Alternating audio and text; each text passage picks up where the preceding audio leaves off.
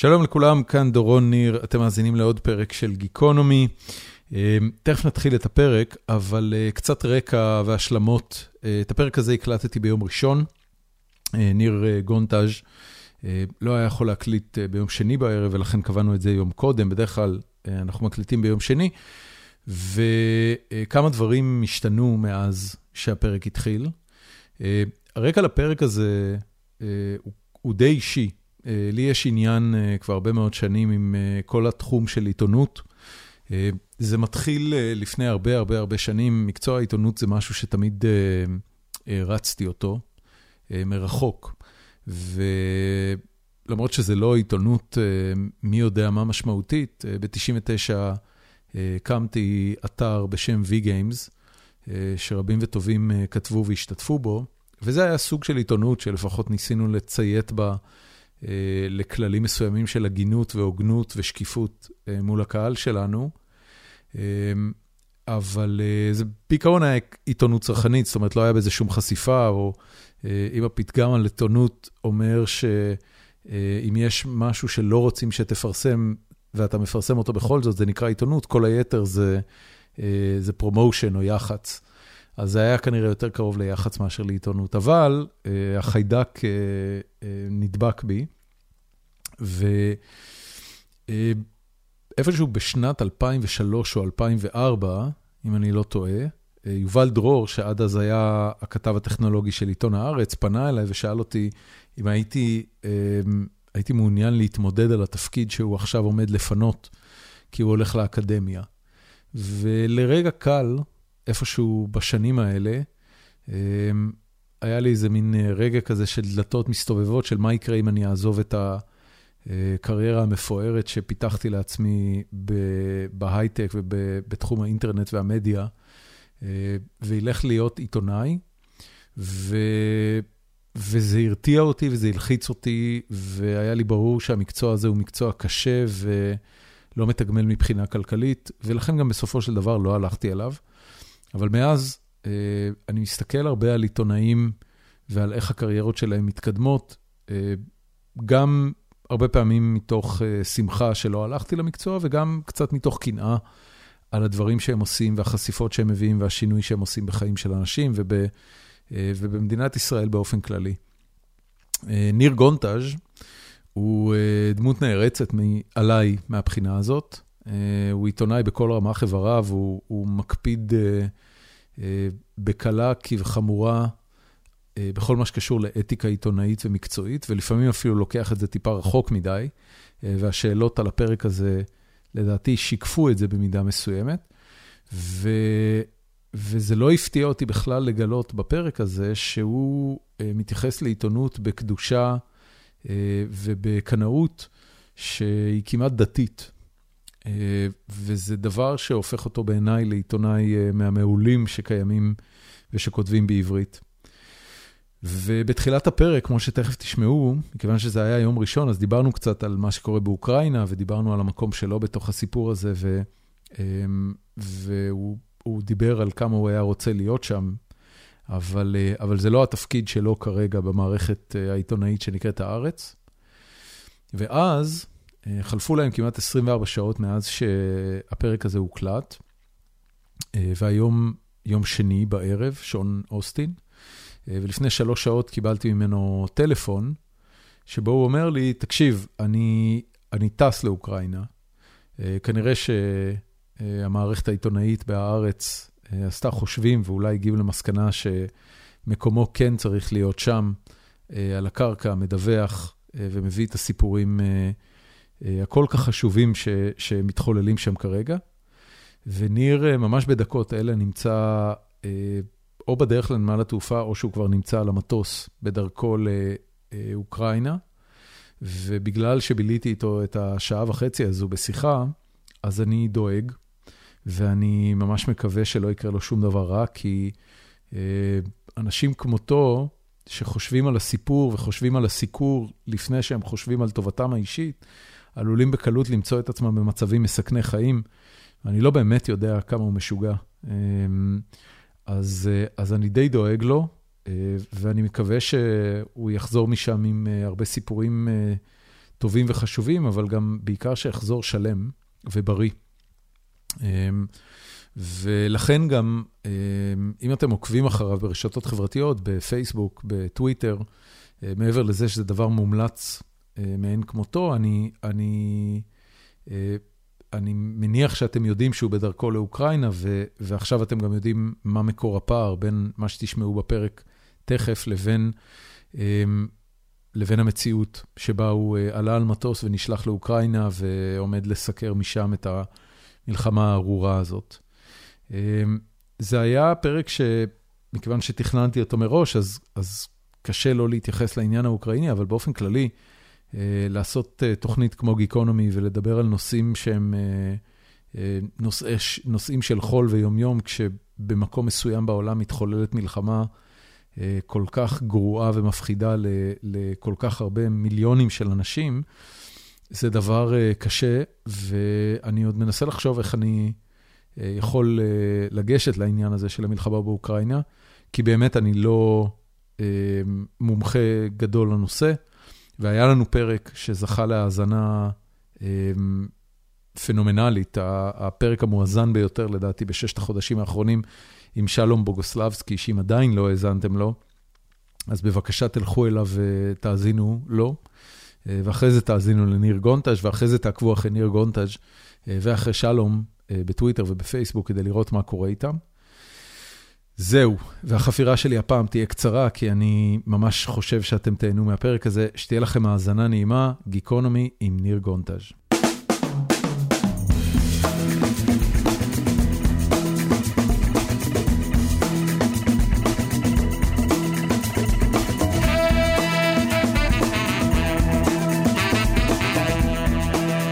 היי ניר, מה שלומך? היי, מה קורה? בסדר גמור, תודה שהסכמת להתארח. תגיד, תודה שהזמנתם. בימים כאלה של, של מלחמה משוגעת באוקראינה שמשתלטת על החדשות, מה, מה אתה עושה בתור עיתונאי? מבקש מהעורך שלי לנסוע לאוקראינה. ומה הוא אמר לך? ממנו, מקבל ממנו תשובה שיש אה, כתבת מטעם העיתון שכבר הרבה יותר קרובה לשם. ושרשימת המבקשים לנסוע לשם היא ארוכה. אבל אם המלחמה תהיה ארוכה מספיק, אולי יגיעו גם אליי. אם, אם אתה מחר אה, נוחת על אדמת אוקראינה, מה הדבר הראשון שאתה עושה? חותר לקו האש. אוקיי, מה, מה המטרה? להבין מה קורה. תראה, אנחנו נמצאים כאן.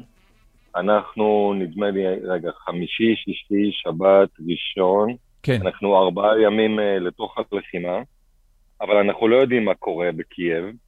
אנחנו שומעים uh, על הדי פיצוצים שנשמעים בקייב כבר ארבעה ימים נגיד, או בחרקוב, אבל אנחנו לא יודעים מה קורה. אז להגיע למקום שבו הדברים קורים ולנסות להעביר דיווח הכי מדויק שאפשר.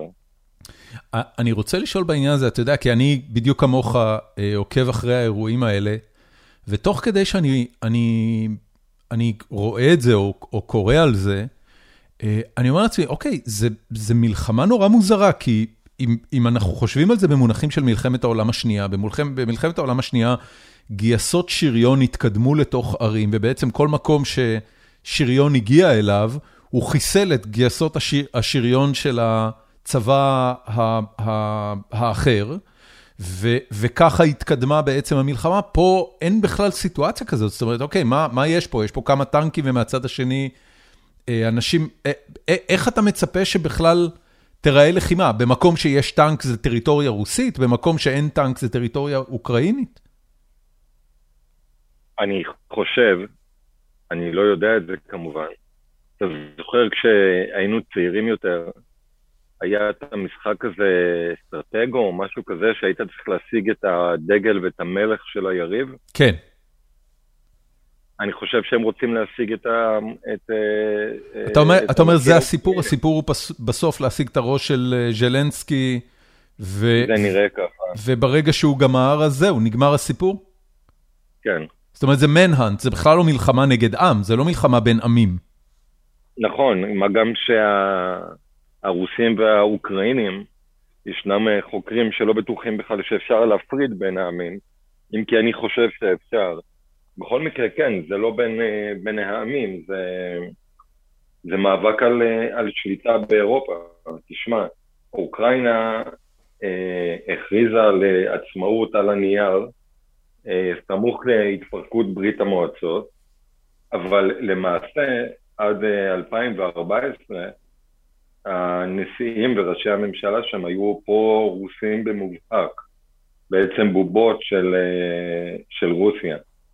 והם בעצם עצמאים באמת בסך הכל מ-2014. ובינתיים פוטין סיפח את חצי האי קרים. פוטין רוצה לשלוט באוקראינה, הוא לא רוצה שהחזית של נאט"ו תהיה צמודה אליו הביתה. אז אני מניח שהכוונה שלו, הרצון שלו, זה להביא שוב לממשלה פרו-רוסית, עושה דברו. אה, ובעצם זה, זה ריצה אחרי הראש של הנשיא האוקראיני, אני חושב. זה מאוד מעניין. אמ, אבל, אבל מה, מה זה אומר לגבי העם? אוקיי, נניח מחר הוא, הוא, הוא מגיע לז'לנסקי, אה, מחסל אותו, אה, מכריז עליו כבוגד וממנה נשיא בובה תומך רוסיה. במה, במה זה משפר את המצב? זאת אומרת, מה, אז מאותו רגע אוקראינה הופכת להיות טריטוריה רוסית? זה לא. זה עדיין נשאר מדינה ריבונית. היא עדיין תישאר, תראה, אם הוא מצליח ויוצר מראית עין נגיד של בחירות דמוקרטיות שבו העם בוחר אה, מנהיג פרו-רוסי, או נגיד אפילו מנהיג אה, ניטרלי, אה, זאת אומרת לא פרו-מערבי, השאלה מה יעשה העם, מה שהם עשו ב-2014 זה חירפו את נפשם מעל, נדמה לי, 150 אה, הרוגים אזרחים במהלך המהפכה. השאלה איך העם יגיב לזה. אני לא רואה לזה תוחלת, אני לא חושב שהוא יצליח. זאת אומרת, הוא עשוי להצליח אה, ברמה הטקטית, אבל אני לא חושב ש... שהוא יצליח להפוך את העם האוקראיני ולהפוך אותו לפרו-רוסי. אני לא חושב שהוא יצליח במטרות שלו. כי, כי בשנים שחלפו מאז 2014, העם האוקראיני גיבש זהות לאומית מובחנת מספיק ואינדיבידואליסטית מספיק כדי שזה לעולם לא יחזור להיות חלק מרוסיה? מערבית מספיק, אבל אה, תשמע, אני כמובן לא, לא מומחה ל, ל, לסוגיות הללו. אבל אה, כן, נדמה שרוב מכריע מבין האוקראינים מעדיפים אה, שרים עם המערב, מעדיפים אה, אה, דמוקרטיה אמיתית על פני דמוקרטיה בסגנון רוסי ועל פני חיבור לרוסיה. ופוטין מתקשה לקבל את המצב הזה. תגיד, אני רוצה רגע לשאול אותך שאלה דווקא מהזווית העיתונאית של הסיפור הזה. אה, בעבר העיתונאים היו אנשים שעל פיהם יישק דבר, זאת אומרת, עיתונאים היו נשלחים לחזית של, של מלחמות או לאזורי קרב, ולמעשה הסיפורים היחידים שהיו יוצאים משם היו הסיפורים שאותם עיתונאים היו אוספים. היום אנחנו חיים בעידן של מדיה סוציאלית ותקשורת דיגיטלית, ואתמול אילון מאסק הודיע שהוא מרים את הלוויינים של סטארלינק כדי לספק אינטרנט בכל רחבי אוקראינה, ובעצם התפקיד של עיתונאי בתור מי שמביא את הסיפורים מהשטח, אה, הולך ומצטמצם עד כמעט לא קיים. אני יודע לפחות אה, ברמה האישית שלי, שהאנשים שאני עוקב אחריהם ברשתות חברתיות כדי לקבל את הדיווחים הטובים ביותר על, על מה שקורה באוקראינה, הם בכלל לא עיתונאים, זה אנשים שהם אה, חובבים וגיקים של התחום, כמו שלום בוגוסלבסקי ו, ואחרים. מה בעצם התפקיד של עיתונות, או איך אתה רואה את התפקיד של עיתונות בעידן כזה? תראה, ראשית הדברים שאמרת, אה, הם נכונים לגבי כל תחומי החיים. נכון. בוא נאמר שגם אה, בזירת אה, תאונה, העיתונאי יגיע הרבה אחרי שעוברי אורח צילמו את התאונה והעלו את, ה... את הצילומים לרשת. התפקיד של, זה לא התפקיד, אבל עדיין עיתונאי נתפס, עיתונאי נתפס כמי שהאמינות שלו גבוהה יותר משל אדם אה, לא מוכר מן היישוב, יהיה אפילו מכובד בקהילה, שמעלה סרטון לטיקטוק. ואם אני מבין נכון, אני לא בטיקטוק, אם אני מבין נכון, אז עולים לא מעט אה, סרטונים שאתה לא יודע מתי הם צולמו והאם הם ערוכים, מבוימים וכולי. אתה זוכר את הילדה הג'ינג'ית? כן, ברור. הפלסטינית, אז ראיתי שעלה צילום שלה מתעמתת עם חיילים ישראלים, ובגלל המראה שלה, הבלונדיני, ואם אני זוכר נכון גם עיניים בהירות, אז מייחסים עכשיו את הווידאו הזה ללחימה באוקראינה. כן. אז עדיין יש מקום לעיתונות ויש מקום לעיתונאים ולדיווחים עיתונאים שמתקבלים כאמור אחרת. איזה, איזה אחוז לדעתך מהאנשים שהיום פועלים בארץ ומכנים את עצמם עיתונאים, אה, באמת עומדים בסטנדרט של, אה, של אמינות ו, ודיווח, כמו שאתה מתאר, אל מול אה, זילות של המקצוע, שופרות וכל מיני אה, כינויי חיבה אחרים שעיתונאים מקבלים היום? אם אנחנו מדברים על הריפורטרים, אה, כתבי השטח, אני חושב שזה מתקרב ל-100 אחוזים של עמידה בקריטריונים המקצועיים, באתיקה המקצועית ובמחויבויות שנתנו על עצמנו מתוך העיסוק במקצוע. וההבחנה הזאת, מה, מה, מה זה בעצם אומר עיתונאי השטח? זאת אומרת, מי לא נמצא בזה? לא נמצאים בזה אלה שאתה מכנה אותם השופרות, ואנשים ש... תראה, יש סוג של, יש פלח בעיתונות, שהתפקיד שלו הוא לשנות מציאות ולא להביא דיווחים. זאת אומרת, אה, פרשן הוא הגם שהוא מחובר נגיד למקורות וכולי, הוא רוצה לעשות דבר, הוא מעבר ל- לשקף איזושהי מציאות כפי שהוא מבין אותה, הוא רוצה לשנות את המציאות, מה שנקרא מדבר מפוזיציה. זה לא דבר פסול, רק שההבחנה צריכה להיות ברורה בין הדיסציפלינות השונות של, ה- של העיתונות, יש כאלה ויש כאלה. אוקיי. Okay. איפה. בקריירה שלך קיבלת עם עצמך את ההחלטה להיות כזה? כי אני, אתה יודע, חשבתי, הסתכלתי הרבה ב, ב, גם בשאלות שהיו מהמאזינים שלנו, שנגיע אליהם בסוף הפרק, וגם, אה, אני, אני, גילוי נאות, אני קורא אותך כבר המון שנים, אה, וגם התרגשתי שאתה בא להתארח בפרק, אני צריך להוסיף. אה, והסתכלתי על, על הקריירה שלך ואמרתי, אתה יודע, העניין הזה של... אני הולך להיות עיתונאי, במובן האתי והמקצועי ביותר שאני מסוגל לדמיין או לפרש במציאות המורכבת שאנחנו חיים בה. יש איזו נקודה בחיים של בן אדם שהוא מקבל את ההחלטה הזאת על עצמו. אם אני מבין נכון, אתה... נדמה לי שאני לא מבין נכון, אבל כמו שאני מבין, אתה שואל מתי הבנתי או החלטתי או הרגשתי שאני רוצה להיות עיתונאי? כן, זה לגמרי, הבנת נכון. בתיכון. מה קרה שם? המעורבות החברתית שלי היא... במובנים מסוימים ייתכן שנולדתי איתה, אבל היא לגמרי התגבשה בחטיבה ובתיכון. איפה גדלת?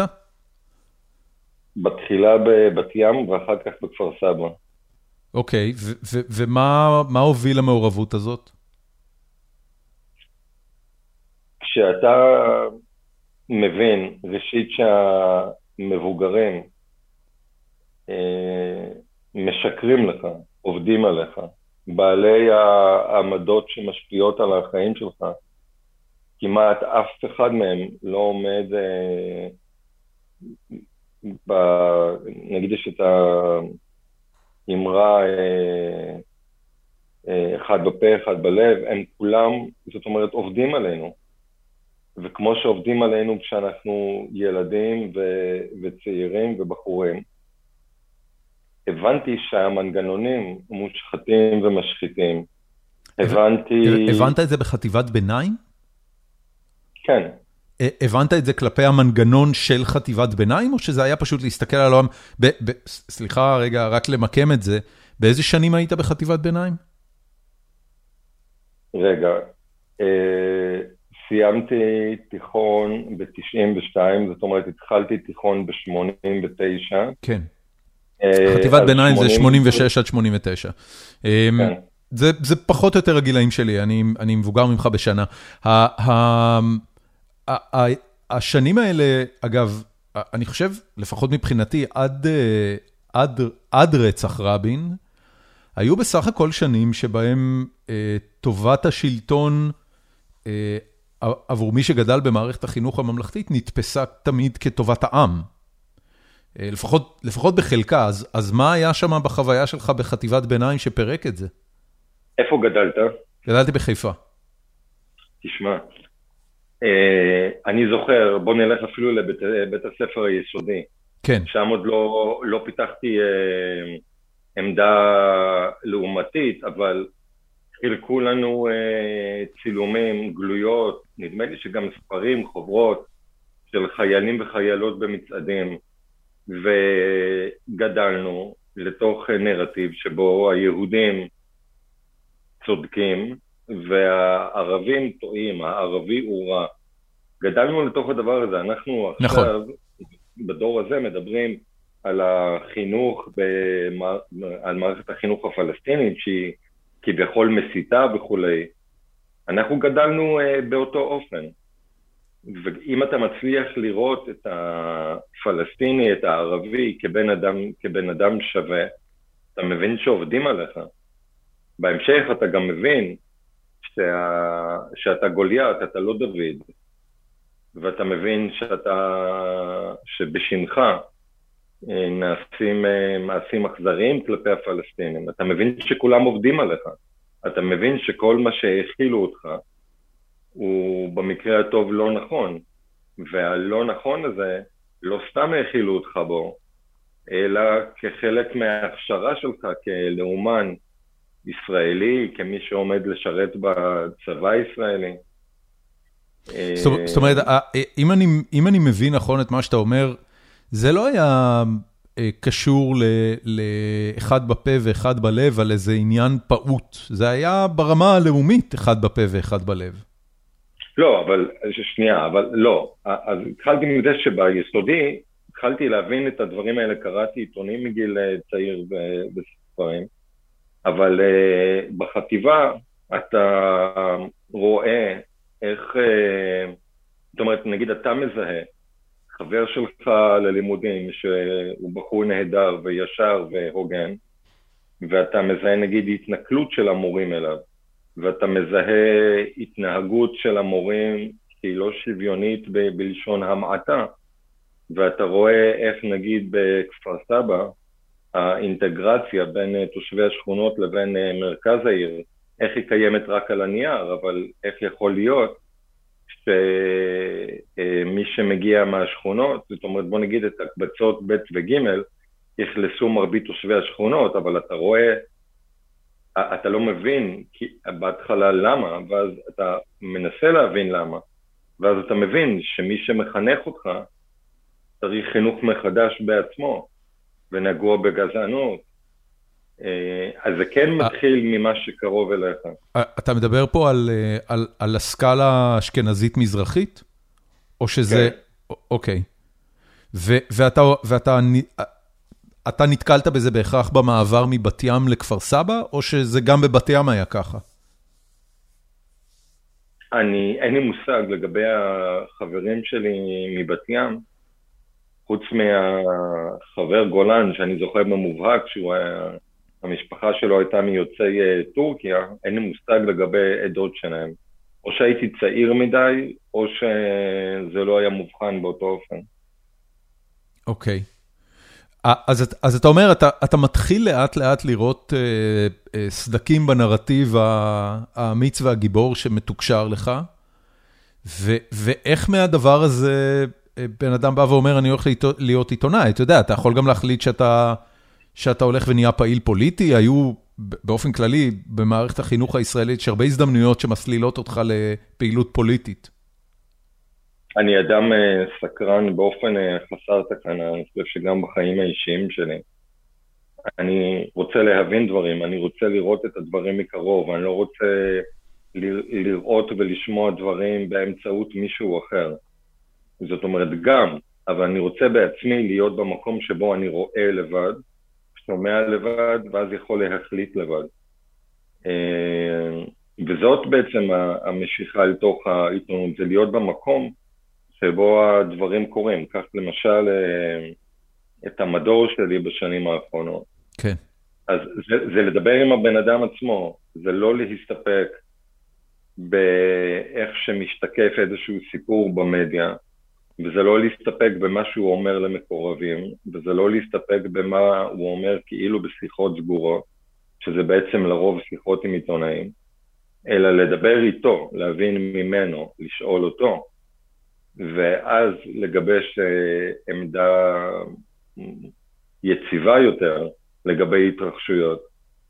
זה להיות במקום שבו הדברים קורים. כש... כש...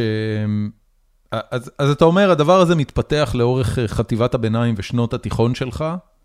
אה, הלכת אחרי זה לעשות צבא כמו, אה, כמו חייל אמיץ טוב, או, ש, או שמראש היית בכיוון של תקשורת? לא, הלכתי לעשות צבא רגיל, להיות חובש ואחר כך חוגד. תפקיד שתפסתי אותו כהגנתי. גם לימים, כשהבן הבכור שלי התגייס, אז אומנם אה, לא אמרתי לו מה לעשות ואני לא מחליט עליו, אבל כשהוא הגיע לתפקיד הגנתי, זה עשה לי לישון יותר טוב בלילה. זה היה עניין מהותי מבחינתך להיות בתפקיד אה, הגנתי ולא התקפי? אני לא יודע להשיב לך. אה, אני יכול רק לומר שבשורה התחתונה זה המקום שבו מצאתי את עצמי. כן. כחובש. אני לא יודע להגיד האם הייתי נלחם, האם הייתי אה, אה, לא מתפנה מהבקו"ם וכל מיני כאלה דברים, אני לא יודע להגיד. כן, זו סיטואציה מאוד קשה, אה, כש, אם אתה מגיע אליה. אה, כן. ו, ו, ואז אה, סיימת, אה, סיימת את השירות הצבאי שלך, והיה לך ברור שאתה הולך לתקשורת? לא, שכחתי בכלל מזה. שכחתי בכלל מה... אני חושב ש... שחלק בי אה, מת במהלך השירות הצבאי. חלק מהתום, הרי כל, ה... כל הגילויים, נגיד, לגבי מערכת החינוך ו... וכולי, אז uh, הגילויים האלה תקפים פי כמה במערכת הצבאית. Uh, ויצאתי מבולבל לגמרי מהשירות הצבאי. אל העיתונות חזרתי אה, ממש במקרה. בוא נספר לך רגע. כי אני חושב שזה, לפחות ברמה האישית הפרטית שלי זה מעניין.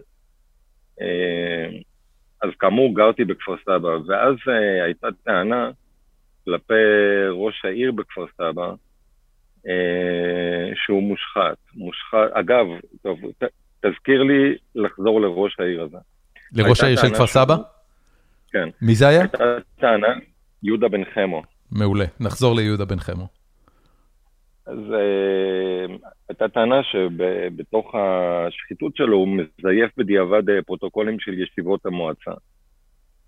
אז uh, לפני שהיה מונח כזה אקטיביזם חברתי וכל מיני, לקחתי מצלמה.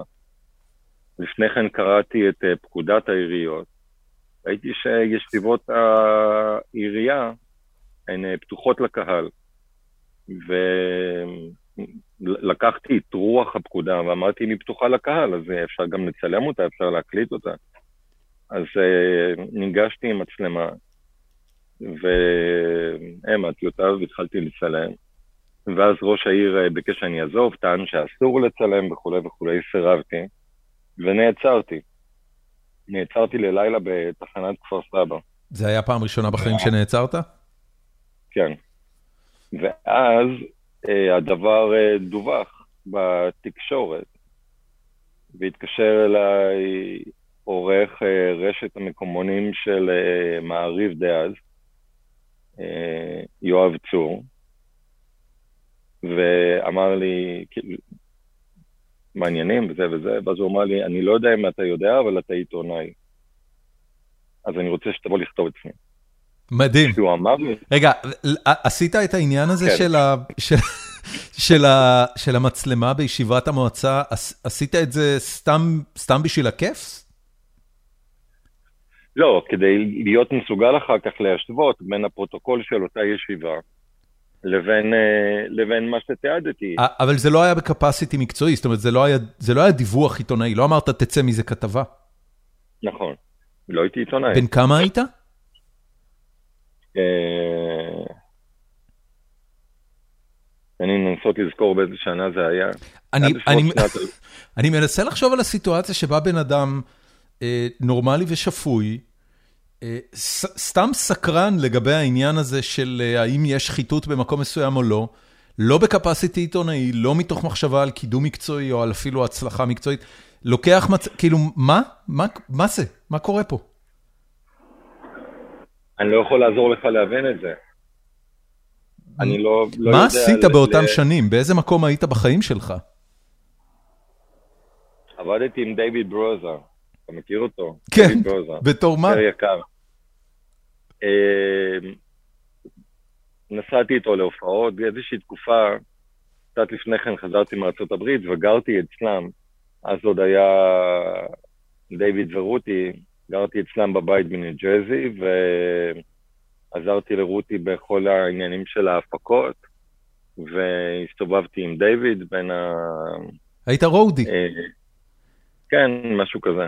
אז זה נהיה מוזר משנייה לשנייה, אתה שם לב לזה? אה, היית לא. רודי של דיוויד ברוזה? אבל תשמע רגע, כן. הדבר היפה הוא שכשיואב צור אומר לי, אני לא יודע אם אתה יודע, אבל אתה עיתונאי, אני עוד לא מתחבר לנער שהייתי בתיכון.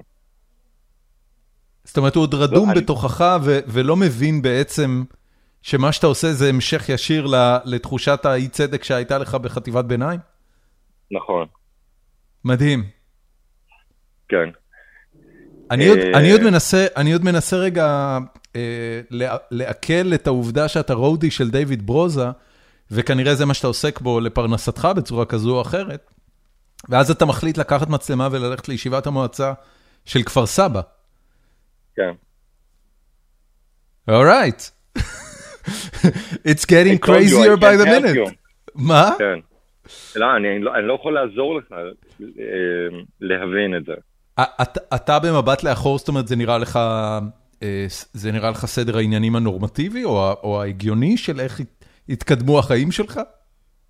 היום, להיעצר על ידי המשטרה. בנסיבות של אה, מעורבות חברתית, אה, זאת לא בעיה גדולה. אה, זה לא, אתה לא מרגיש שהפכת מבן אדם נורמטיבי לבן אדם לא נורמטיבי כי נעצרת בנסיבות נכון, כאלה. נכון. אה, אז זה היה חריג מאוד, אה, לדעתי, לפחות בסביבה שלי. אני לא יודע להשיב גם לשאלה הזאת שלך. כן. תקשיב, זה, זה נהדר, אז, אז, אז אה, אה, העורך התקשר אליך ואמר לך, תקשיב, אתה עיתונאי, בוא תכתוב אצלי. מה חשבת על זה? אני לא זוכר מה חשבתי, אבל נדמה לי שבתוך שבוע התחלתי לכתוב. אוקיי. מה הייתה הכתבה הראשונה? וואו, התקלת אותי. אה, איך אתה לא אולי- זוכר דבר כזה? אולי אה, פרופיל על גבי אשכנזי, שאז נדמה לי התמנה לרמטכ"ל, או... כן, אני חושב שהתמנה לרמטכ"ל, כן. אוקיי. א- א- א- איך, איך עשית פרופיל? זאת אומרת, אתה עכשיו כתב מקומון, אה, סליחה על הביטוי, לך, לא, כן. לא חשוב במיוחד, אני לא רוצה להגיד מושתן, אבל, אבל לא חשוב במיוחד, ואז אתה עושה... לא, לא, שנייה, שנייה, אתה טועה בזה, אז המקומונים היו בשיא... אה, אה, אה, בשיא ההשפעה שלהם. הבנתי. אוקיי. זאת אומרת, כתב מקומון בא לראיין את גבי אשכנזי, גבי אשכנזי לא, לא, מקשיב. לא ראיינתי אותו, לא, לא, לא ראיינתי אותו, עשיתי עליו פרופיל. אוקיי, אוקיי. לא נפגשתי איתו, לא, לא ראיתי אותו. אגב, מה שסיפרו לי, אה, הוא בוגר בפנימייה צבאית, נדמה לי בחיפה, אני לא זוכר. נכון, נכון, נכון, יש, אה, לבית ספר הריאלי יש פנימייה צבאית צמודה כן, אליו. כן. אז מה אמרו לי החברים שלו ל... ללימודים בפנימייה? אמרו לי שהוא טיפש, מלא ברגשי נחיתות, ונדמה לי שאמרו שהוא קלפטומן. אני לא זוכר את זה, אבל השגתי בין היתר תמונת העירום שלו. ותאמין או לא, המקומון פרסם את תמונת העירום של גבי אשכנזי. לפחות טשטשו? אני לא זוכר. וואו, אוקיי. כן. זה... את עמוד השער הזה, אה, נדמה לי שיש לי אותו בפייסבוק.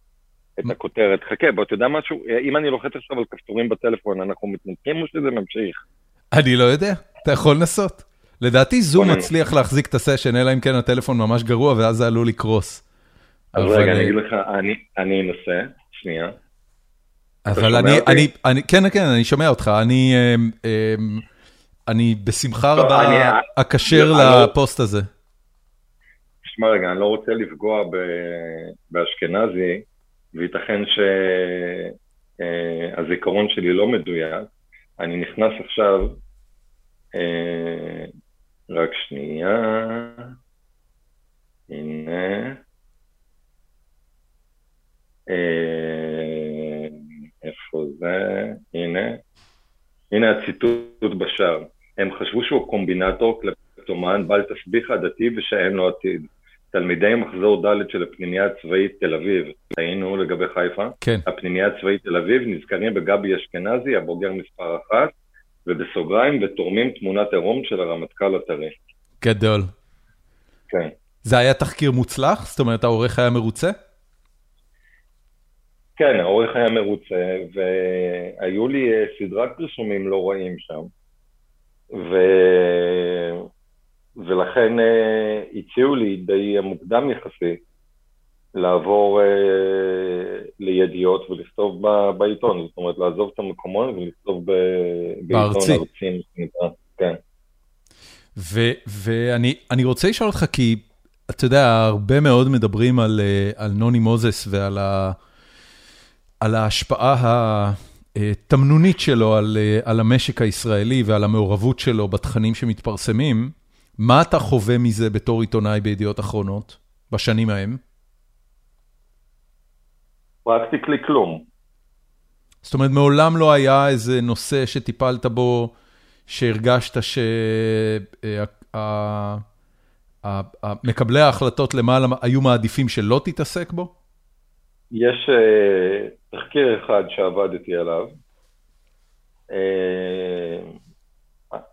אני, אני לא זוכר אם uh, בעקבות בקשה של העורך הישיר שלי, או שזו הייתה יוזמה שלי והוא קיבל אותה, והייתי בשלבים די מתקדמים, ואז uh, הוא הגיע אליי והודיע לי שביקש לעצור.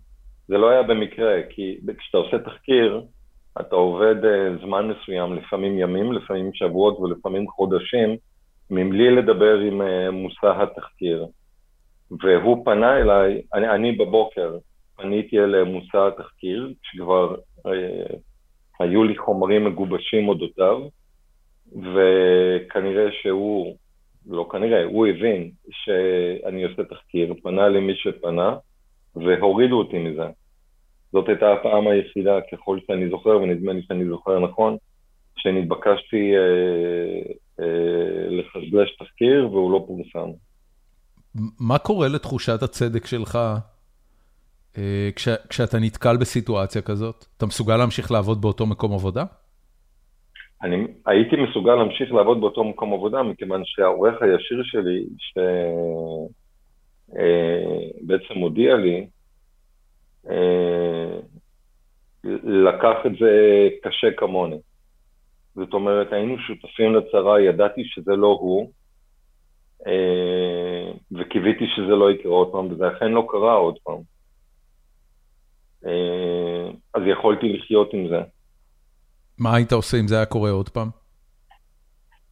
אני לא יודע, אבל אם, אה, תראה, התחקיר הזה שנגנז הוא אודות אה, עיתונאי ממין פרשן מאוד מול, בולט אז אה, בתקשורת הישראלית. אה, אם זה היה קורה שוב, וזה היה משהו שבער בי, או שהרגשתי שיכול אה, לשנות דבר, אני חושב שלא הייתי יכול להמשיך ולה, ולעבוד באותו מקום.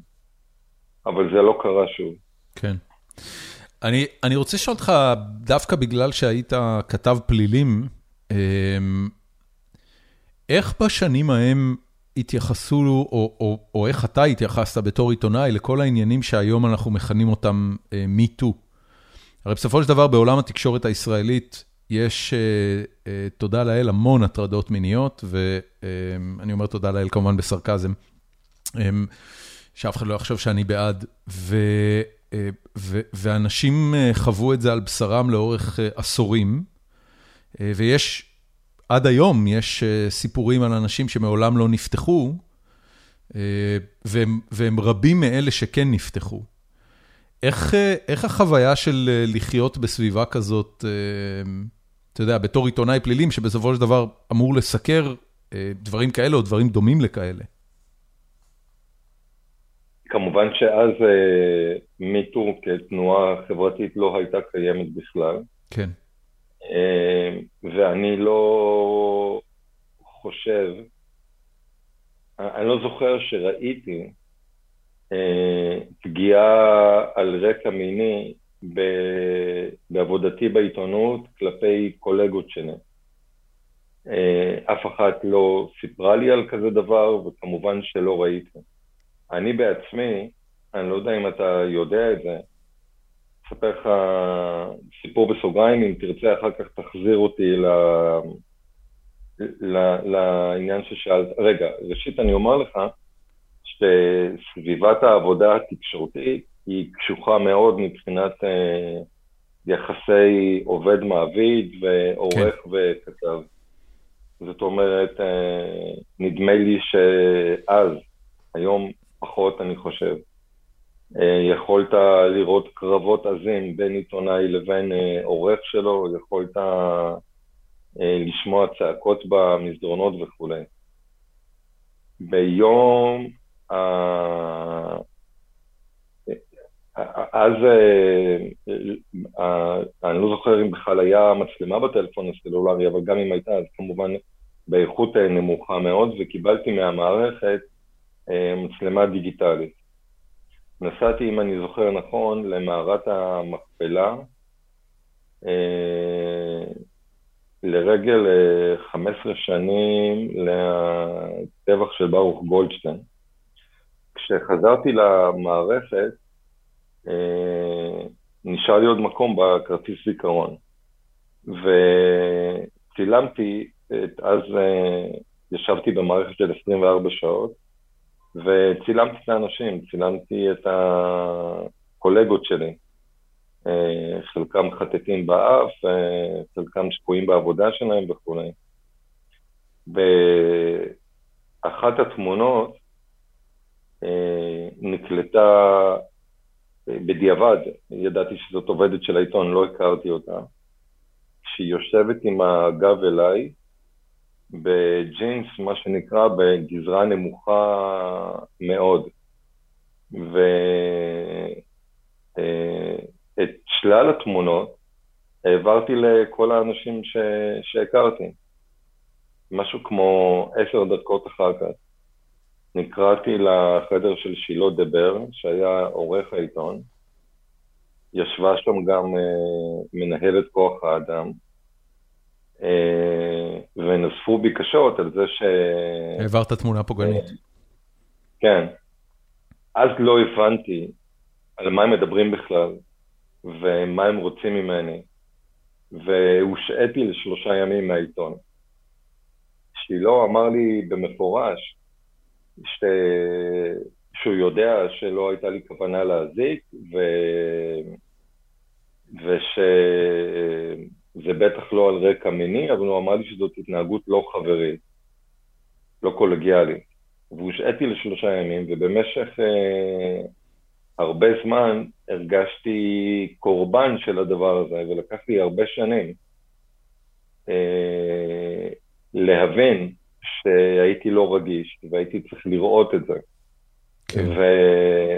וזה, אז ייאמר בדיעבד לזכותו של שילה דבר ושל המערכת בידיעות אחרונות, זה שהם ידעו אה, עוד לפני שהייתה תנועה שכזאת, ולפני שזאת הייתה המגמה הכללית, ידעו להעמיד אותי במקום על אה, דבר שכזה. אני, אני רוצה להתקדם טיפה ו, ולהגיע למעבר שלך לעיתון הארץ, ובאופן ספציפי ליצירה של מדור על הקו. יאללה. אני, אני אשמח קצת לשמוע את הרקע לאיך, לאיך התחלתם עם המדור הזה, ובעיקר להחלטה המאוד לא קונבנציונלית של, של תמלול מילה במילה של שיחת טלפון, שהיא, אתה יודע, היא לכאורה נראית counter-intuitive לאינסטינקטים של עיתונאי, שתפקידו לבנות מערכת מאוד מאוד עדינה של קשרים עם עם הגורמים שמספקים לו מידע, כאילו בדיוק בדיוק ההפך ממה שנניח עמית סגל היה עושה. אה, וסליחה שאני פה נוקב בשמו של עמית סגל, הוא פשוט נראה לי אה, אחת הדוגמאות לעיתונאי ש, שרשת הקשרים ומערכות היחסים שהוא ייצר עם עם פוליטיקאים ואישי ציבור, היא זאת שמספקת לו את רוב הסיפורים. תספר לי קצת איך הדבר הזה קרה. לא, אז קודם נדבר על זה שמכיוון שאני לא כתב תחום, אני לא צריך לטוות את אה, רשת הקשרים הזאת, ואני לא צריך לשמור על אה, יחסים אה, מקצועיים עם דמות מסוכרת לאורך זמן. ולכן יש לי את הפריבילגיה לעשות את הדבר הזה. זה התחיל מזה ש... כשעזבתי את ידיעות ועוד uh, לא נקלטתי בארץ, עשיתי את הדבר הזה בפייסבוק. צלצלתי ל... עשית את זה מוקלט או מתומלל? מוקלט אצלי ותמללתי בפייסבוק. אוקיי. Okay. ומורן שריר, שהיה אז עורך המוסף, ראה את זה, וביקש שאני אבוא לעשות את זה במוסף. וכך נולד המדור הזה. זאת אומרת, זה זה, בכלל אה, זה בכלל קונספט של אה, של פוסט ברשת חברתית ש, שהפך למדור?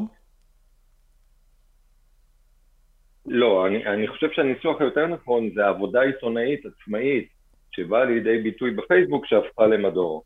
כי אני לא חושב שזה פוסט קלאסי ברשת חברתית. לא, לא, זה ממש לא פוסט קלאסי, אני אני מתכוון ש... אה, אתה יודע, בגלל בגלל אה, היחסים אה, בין בין מדיה חברתית למדיה קונבנציונלית, אנחנו רואים היום הרבה תנועה של דברים שקודם כל מתפרסמים ברשתות החברתיות, ואז הם הופכים לאייטם, בין אם זה בתוכניות הטלוויזיה ובין אם זה בעיתונות הכתובה או המיינסטרימית. התכוונתי שכיוון התנועה הגיע משם. כן. אוקיי. וכמה זמן לקח עד שהבנת שזה שוס? תראה, אני אגיד לך משהו. אה, כפי שאני יודע וידעתי לבקר, נגיד את הצבא, את המשטרה, את מערכת בתי המשפט, אה, אם אנחנו חוזרים אחורה, אז, אז את ההנהלה של בתי הספר וכולי, אני יודע לבקר גם את, ה, את התקשורת.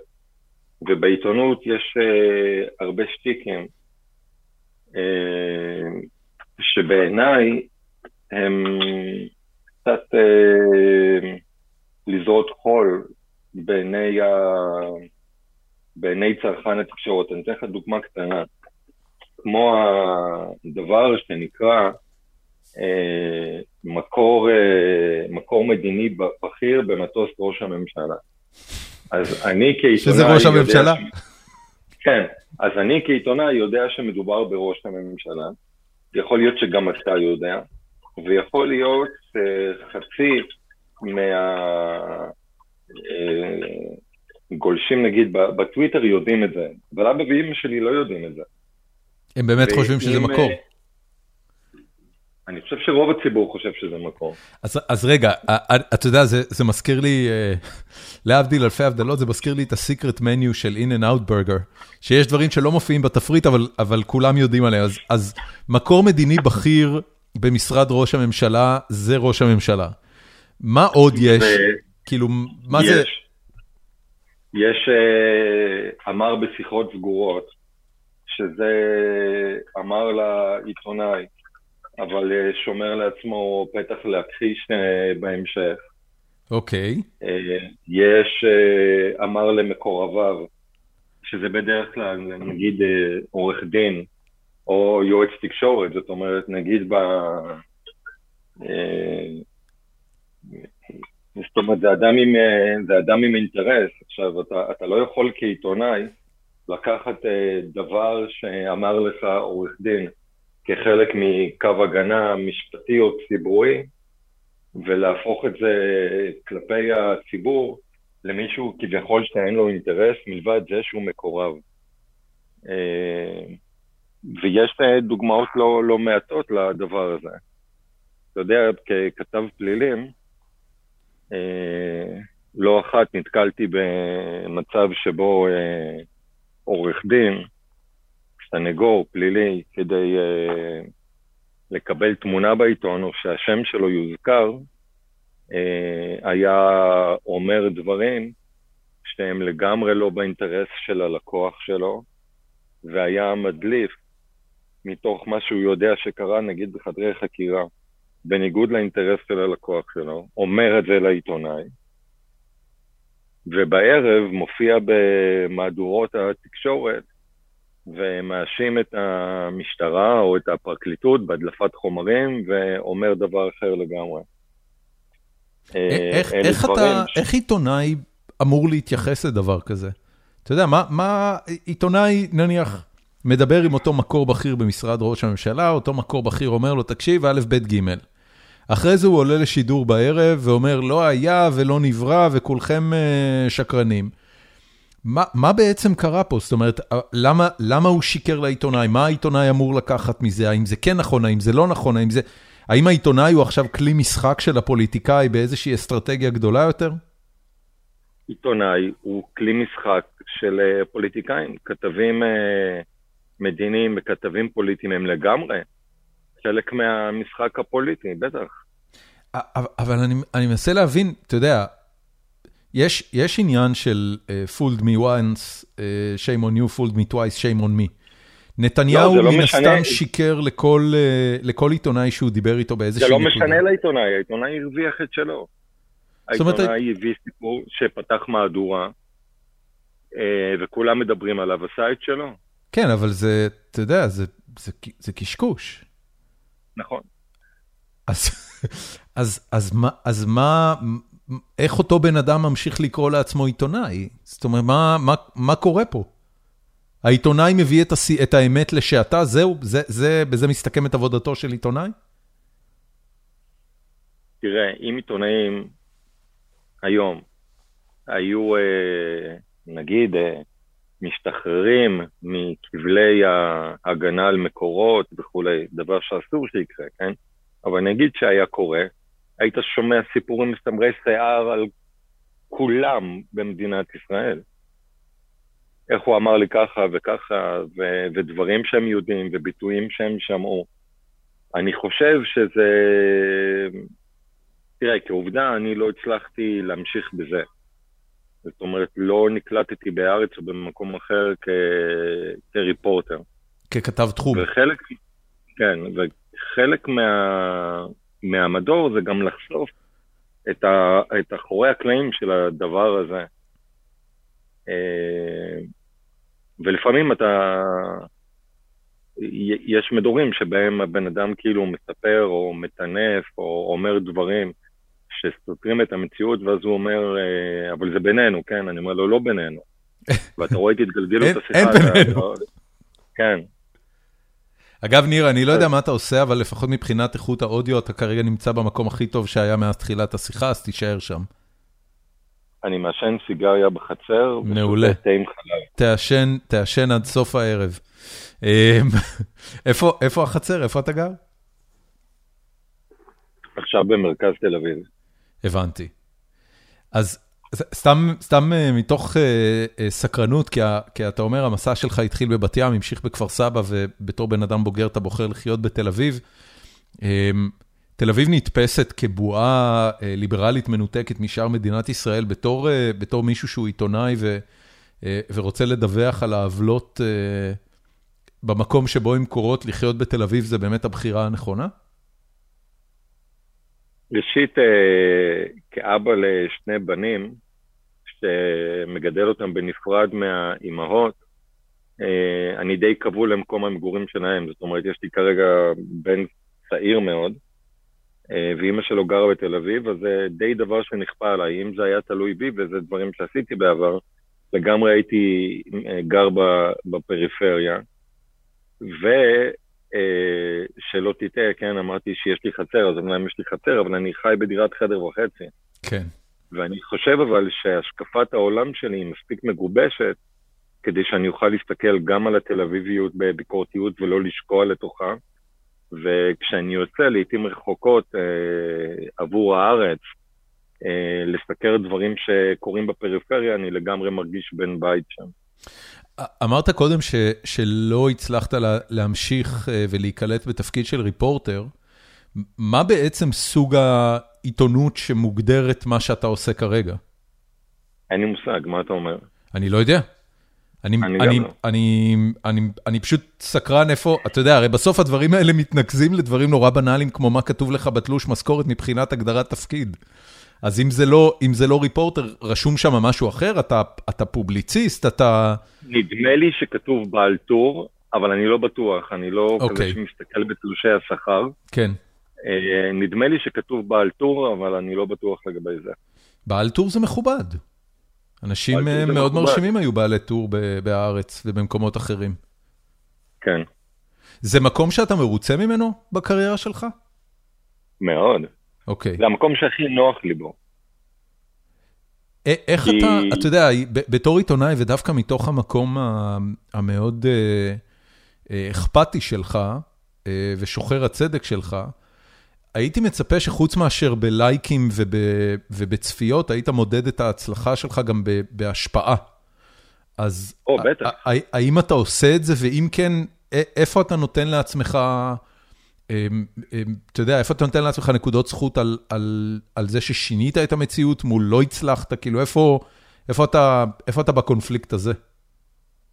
פעם באיזשהו זמן, אה, נדמה לי, ואני ממציא עכשיו, נגיד פעם בארבעה חודשים או חצי שנה, אה, אני מפרסם מדור שהוא כאילו לא במתכונת הרגילה, ובו אני מדבר עם אדם ש, שאני לא לעומתי כלפיו, ויש לי uh, סימפתיה ואמפתיה כלפיו, ונותן לו להשמיע את הדברים שלו. Uh, דוגמה אחרונה, אני חושב, uh, אני לא זוכר את שמה, ילדה צעירה שנפלה קורבן לבירוקרטיה הישראלית של מרשם האוכלוסין, בתי המשפט ומשרד הפנים. אה, שביקשו לגרש אותה, למרות שהיא נולדה כאן, היא נולדה לאימא זרה ואבא ישראלי ואבא מת. ומרגע שאבא מת, האימא איבדה את הזכויות שלה להישאר כאן, והילדה, למרות שהיא ישראלית, כאילו העמידו בפניה אה, ברירה, או להישאר בישראל, או לנסוע ביחד עם אימא שלה למקום הוצאה. זה בעצם דבר שלא קיים, היא ילדה קטנה בכיתה ב' או ג', שזה בעצם לגרש אותה. ודיברתי איתה.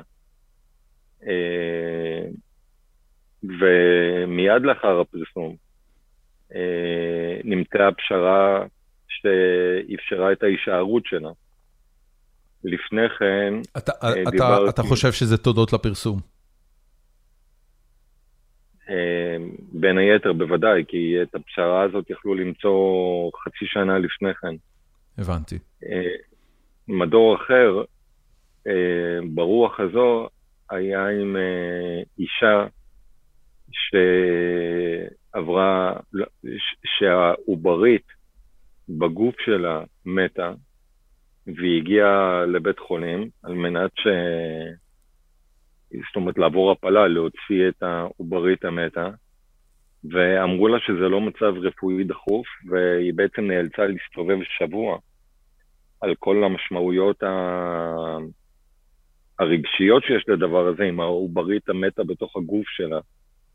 וואו. ולאחר פרסום המדור, אה, הוחלט שלא יקרו עוד כאלה דברים, ושהפלה בנסיבות כאלה, או הוצאת העובר המת, אה, יתבצע לכל היותר תוך 48 שעות. ודווקא על זה גאוותי. ניצחונות, ניצחונות קטנים. פעם דיברתי עם uh, ראש הטקס במשרד, uh, במשרד החוץ, ואז uh, פורסם באותם ימים שנתניהו דורש שאשתו uh, תוצג כ-first lady, האישה הראשונה, ודיברתי איתו ושאלתי אותו מאיפה הוא הומצא הדבר הזה, אם יש כזה דבר בכלל בישראל. והאיש uh, ענה בכנות שאין כזה דבר, לא צריך להיות כזה דבר. וסמוך לאחר מכן uh, הופסק השימוש בביטוי הזה. אז זה גם ניצחון, אבל הוא פחות uh, חשוב כמובן, לי. כמובן. כן. מדהים. Uh, זה, זה, יש לך בראש, ברשימת הניצחונות האלה, יש לך בראש uh, איזה דירוג של מה הניצחון הכי גדול מבחינתך בקריירה העיתונאית עד היום? תראה, יש uh, חשיפות uh, מהדהדות. נגיד, uh, בזמנו חשפתי שלאסמאעיל הנייה, שהיה אז ראש החמאס, יש שתי אחיות ישראליות שגרות בישראל. Uh, אז זה יופי של חשיפה. Uh, הצלחתי, אחרי שנפל ציר פילדלפי, בגבול ברצועת עזה, הצלחתי להיות העיתונאי היחיד, לא רק הישראלי היחיד, אלא העיתונאי היחיד שהצליח להסתנן פנימה. יופי של הישג. והיו עוד הישגים יפים, אבל מבחינת ההצלחה שלי לשנות uh, מציאות, אז אני חושב ששני הסיפורים האחרונים, אודות אותה ילדה ואודות אה, העוברית המתה, הם הכי מרגשים והכי משמחים. זה, זה, זה משהו שאתה מתייחס אליו אחרת גם בגלל שאתה אבא? אני לא יודע להשיב לזה. אוקיי. אולי. אמ, אמרת קודם שאתה רוצה שנחזור לראש עיריית כפר סבא כדי לסגור עליו את הלופ, אז, אז אני רק רוצה לוודא שלא פספסנו משהו בעניין הזה. אה, לימים, כן. לימים אה, נעצר הואשם והורשע בשחיתות. זה לקח איזה 15 שנים, אבל הדבר הזה קרה. על מה תפסו אותו בסוף? תפסו אותו על זה שהוא קיבל לטובת uh, מחלקת הרווחה של העירייה, הוא קיבל uh, תלושים של uh, מזון וקניות בסופר וכאלה, וחילק אותם למקורבים שלו. הבנתי. שזה לא מאוד גדול, אבל כנראה מספיק חשוב. וחוץ מהדחה, הוא מה? הוא, הוא, הוא, אני מניח שהוא לא הלך לכלא על כזה דבר. אה, אני חושב שהיו עוד סעיפים, אה, ומדובר על אה, מאות אלפי שקלים, אם אני זוכר נכון. הבנתי. אני חושב שבעסקת, אני חושב שנעשתה שם עסקת טיעון, אני לא, אני לא זוכר. תקשיב, אנחנו ברשותך נעבור לשאלות שגולשים שלנו כתבו. יש לנו קבוצת פייסבוק שנקראת פורום החיים עצמם של גיקונומי. אני פרסמתי שם לפני יממה שאתה הולך להיות האורח בפרק הקרוב, ומגוון אנשים שאלו שאלות. לפני שאני אגש לשאלות עצמם, אני יכול להגיד שחלק מאוד גדול מהשאלות מתייחסים למתח המובנה במדור על הקו, בין זה שאתה תופס מישהו בסיטואציה סופר לא נוחה, שהרבה פעמים ממש שומעים בטקסט שהוא מתפתה לך מול העיניים, לבין זה שאלה אנשים שבאמת צריכים לתת תשובות ולא לחרטט. ואני רוצה לשאול אותך אם הדבר הזה הוא, הוא פשוט תוצאה ישירה של השיחות, או שזה משהו שאתה אפילו מתכוון אליו ו, ושמח כשהוא קורה, ההתפתלות הזאת. תראה, ראשית, אה, אני לא מבקש להפתיע. המרואיינים בדרך כלל מופתעים מזה שהעיתונאי פונה אליהם ישירות, חלילה, מי שישמע, ולא פנה לדובר או לאיש יחסי הציבור וכולי. אבל העניין הוא לא ההפתעה. בתחילה היה לי אמון גדול יותר במרואיינים, וכשאמרו לי, אני לא פנוי עכשיו, אה, תתקשר אליי בארבע, אז, אה, אז אמרתי, אוקיי, ביי, נדבר בארבע. וכשגיליתי שרובם לא מקבלים את השיחה בארבע, אה, החלטתי להיות קצת יותר קשוח בדבר הזה, אבל עדיין, אם יש לי תחושה שהבן אדם בכל זאת יקבל את השיחה מאוחר יותר, אז אין לי בעיה עם, ה... עם הדבר הזה. אה, אם נדמה לי שזה לא משמש כתירוץ, אלא הבן אדם באמת עסוק. זאת אומרת, אלמנט ההפתעה לא מעניין אותי. יש לפעמים ש... אה, שאני בעצמי, בשבוע שעבר נדמה לי, אה, צלצלתי לאחד העוזרים הפרלמנטריים, נדמה לי של, אני לא זוכר, של אחד, ה... אחד מחברי הכנסת, והוא אמר לי שהוא בדרך עם אשתו לבדיקת מי שפיר, אז כמובן ששחררתי, גם במחיר כאילו שלא יהיה מדור. אבל אה, אה, אני לא מחפש את אלמנט ההפתעה. אם הדבר היה אפשרי, ואותם אנשים היו הוגנים וישרים, הייתי קובע איתם. הייתי מסמס להם, בואו נדבר אה, מחרתיים בארבע אחרי צהריים. האירוע הזה אה, שבו ביטלת מדור, אה, או שוויתרת על שיחה בנושא מסוים, אה, בגלל נסיבות אישיות של הבן אדם שאותו, אה, שאיתו דיברת, זה קורה לעיתים תכופות? כן, לא בנסיבות כאלה, זה קורה לעיתים כי עובדים עליי, כי אומרים לי, אה, תקשר יותר מאוחר. ולמרות האינסטינקטים המפוארים שלי, ולפעמים נדמה לי שהבן אדם באמת מתכוון לזה, הוא נעלם אחר כך. הבנתי, ומה שאתה, שאתה בעצם אומר זה שהדרך להימנע מ... אה, מלהופיע במדור שלך היא פשוט לא להגיע לשיחה. לא לענות קצת, לא לענות הרבה, פשוט לא לענות, כי אז אין לך מדור? לא, כי יש אנשים שאני ארדוף אותם, כי, אני, כי זה בוער בי. אם יש אה, נושא שלא בוער בי, הוא מעניין אותי, הוא מסקרן אותי, אני אשמח אה, לדעת יותר, אבל הוא לא בוער בי, והבן אדם יעבוד עליי וייעלם, אני לא, אין לי, אין לי מוטיבציה, כן? כאילו, לרדוף אחריו, אבל אם זה דבר שבוער בי, אז אני לא, אני לא ארפה מהדבר הזה.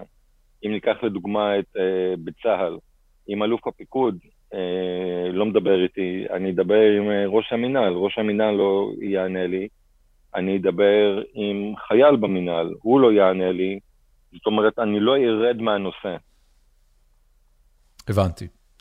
אמ, טוב, אני אני אתחיל. שאלה ראשונה אה, של מירי הורוביץ, אה, ששואלת, לא צר לך לפעמים על ההשפלה שחווים המרואיינים? אני אני חייב להגיד שלי יש אישית בעיה עם השאלה הזאת, אבל אבל בכל זאת מעניין אותי, אה, האם אתה מודע לזה שהמדור הזה נתפס כמשפיל בחלק מהזמן? ואם כן, איך אתה... זאת אומרת, מה אתה מה אתה אומר לאנשים על זה? אני לא מרגיש ככה. אני לא חושב שיש אפילו מרואיין אחד שהושפל.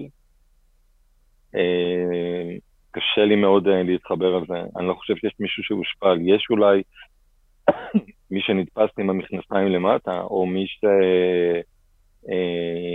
אה, לעצמו בור ומצא את עצמו בתוכו, אבל מושפל, אני לא חושב. אני אני רוצה לשאול אותך, לפני כמה שנים היה מדור בתוכנית של אה, אה, שי ודרור, פינה בתוכנית רדיו של שי ודרור, שבו הם היו אה, אולי קצת בדומה, מתקשרים לאנשים ומפתיעים אותם בשיחה על הבוקר, והרבה פעמים הדבר הזה היה יוצא דחקה אחת גדולה. איך אתה, קודם כל, האם האם אתה האם אתה מכיר את המדור ההוא, והאם...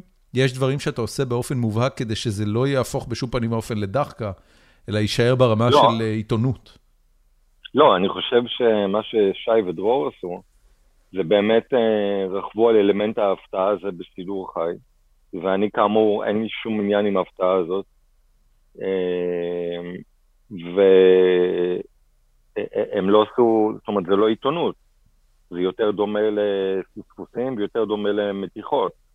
זה יכול להיות מצחיק, זה יכול להיות מעורר מחשבה, אבל זה מה שזה. נדמה לי שאני יותר יורד לפרטים ויותר מעוניין בתשובה אמיתית לדבר. דין כרמלי שואל, קודם כל כותב מת על המדור שלך, גם אני אגב, דין. איך אתה עדיין מצליח לגרום למרואיינים לשתף פעולה, ואיך זה שלא מעתיקים ממך את הפורמט? בוא נתחיל עם נושא שיתוף הפעולה. אני לא יודע אם מצליח לגרום למרואיינים, זו השאלה הנכונה, אבל אני בהחלט חושב שהקיום לאורך כמה שנים של המדור, גורמת לזה ש... אני לא יודע, תגיד לי אם אתה מרגיש אחרת, אבל זה מרגיש לי שאנשים שאתה מתקשר אליהם כבר יותר רגועים ופחות מתפוצצים מלחץ ברגע שאתה מתקשר. האם אתה גם מרגיש את זה? אני לא יודע, לא, אני לא, אני לא מרגיש את זה, אני לא יודע אם זה נכון או לא. תראה, אדם שבוער לו הכובע, או שיודע שהוא רימה, שיקר, איוול וכולי, תמיד יהיה יותר לחוץ מבן אדם ששלם ממה שהוא עשה. זאת אומרת, תראה, השקפת העולם שלי היא לא נסתרת במדור, ובכלל, אני לא מסתיר אותה. אה, אז נגיד, אני יכול לראיין איש ימין, שעשה בעיניי מה שנתפס כעוול, הוא לא חושב שזה עוול, והדבר היפה הוא שאני יכול להיות מאוד מרוצה מהמדור, וגם המרואיין יכול לקחת את הדבר, את הדבר הזה, לשתף, זאת אומרת, יכול, אמ, אמרת שזה דין שואל את זה? כן, דין כרמלי. אז יכול להיות, אז יכול להיות שחלק מהקוראים, או אפילו נגיד מרבית קוראי הארץ, חושבים שהבן אדם מושפל, ויכול להיות שגם בעיניי הוא דיבר שטויות, לא לעניין, לא אשתי והתחמק וכולי, אבל הבן אדם מול הבייס שלו מאוד גאה בזה ו- ואשכרה משתף את, את הדבר הזה. אמ, זה, זה, קורה, לא זה קורה באחוז גבוה מהמקרים? זה קורה לעיתים, כן. מעניין מאוד. ספר לי קצת אה, איך, אה, איך זה מתנהל ברמה השבועית. אני מניח שיש לכם איזו מתודולוגיה של להתכנס ביום שני ו... או שלישי ו... ולחשוב על חמישה רעיונות למדור של סוף השבוע הזה, ואז כאילו איך, איך זה נראה ברמת ההפקה של התוכן? זה דבר שהוא רק שלי. אף אחד לא מציע לי, אף אחד לא מנחית עליי, אף אחד לא מציע לי למי להתקשר, אלא ברמה החברית, או לנסות אה, ל- להפנות את אה, תשומת ליבי לאיזושהי סוגיה. אני חושב שאם מישהו מהאורחים שלי מפנה את תשומת ליבי ואני באמת אה, יוצא שאני מתעסק בזה, אני חושב שהוא די שמח מהעניין הזה. אבל זה לגמרי ברמה החברית, אין שום התכנסות. אה, אף אחד לא מעלה בפניי אה, נושאים כחלק מהתפקיד שלו.